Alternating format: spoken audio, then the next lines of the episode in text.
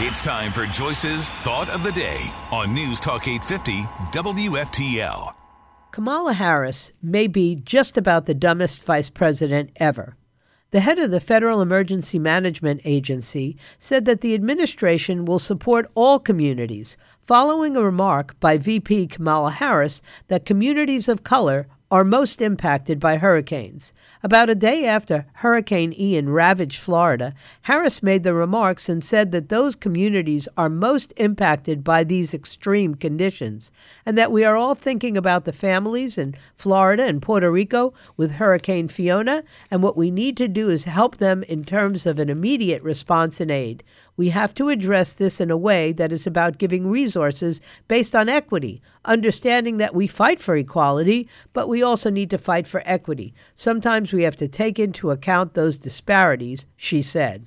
FEMA Director Deanne Criswell was asked about the VP's comments during a CBS News interview on Sunday. We're going to support all communities, Criswell said in a response. I committed that to the governor. I commit to you right here that all Floridians are going to be able to get the help that is available to them through our programs. She added, One of the things that I have known and I have experienced responding to other disasters is that there are people that often have a hard time accessing our programs. There's barriers to our program. A spokesperson for Florida Governor Ron DeSantis, Christina Pushaw, asserted that Harris's comments were unhelpful and are causing panic among victims of Ian.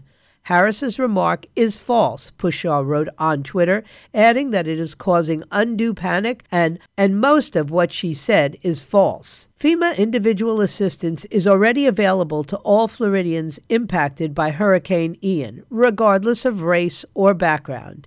If you need assistance, visit disasterassistance.gov or call 1 800 621 3362. In a separate Twitter post, Pushaw called on Harris to correct what she said.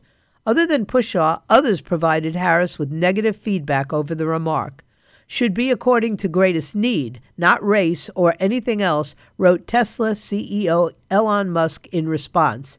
Nearly 850,000 homes and businesses were still without electricity Sunday, down from a peak of 2.67 million after Ian struck.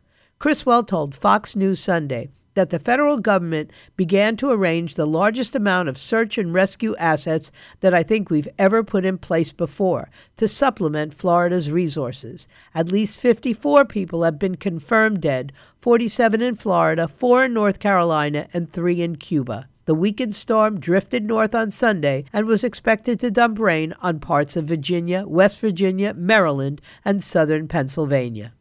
Get Joyce's Thought of the Day anytime. Subscribe to her podcast right now on the all new 850 app and at 850WFTL.com.